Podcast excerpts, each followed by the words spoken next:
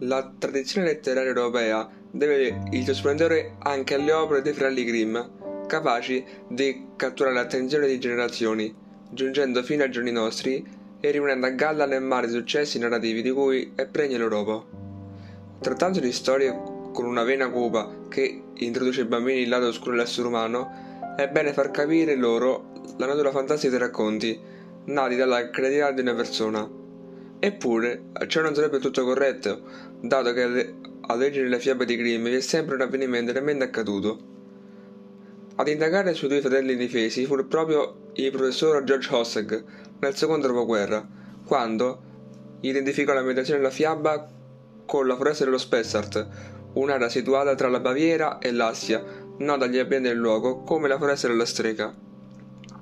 Hosseg decise di addentrarsi egli stessi in quella che credeva essere la location dell'episodio narrato dai Grimm, e in effetti riscontrò diverse somiglianze con le illustrazioni apparse nella versione originale dei racconti.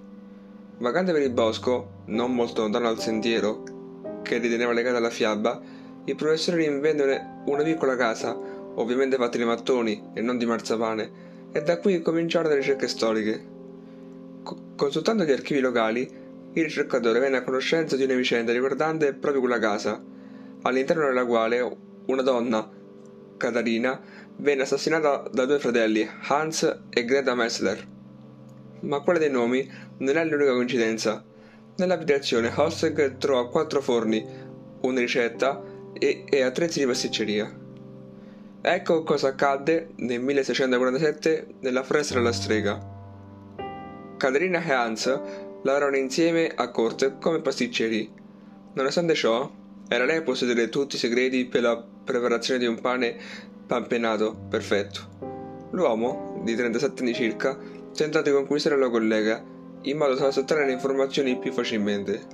Lei, tuttavia, rifiutò le avance e per vendetta venne accusata di stregoneria. Prosciolta dalle accuse, ma non dai pregiudizi del popolo, Caterina si vede costretta a fuggire nel bosco e a proseguire lì la sua attività. Hans tuttavia non si arrese e, guidato dal, dal desiderio di ottenere successo a corte, individuò il rifugio della donna e, aiutando la sorella Greta, raggiunse la sua rivale e la uccise gettandolo nel forno.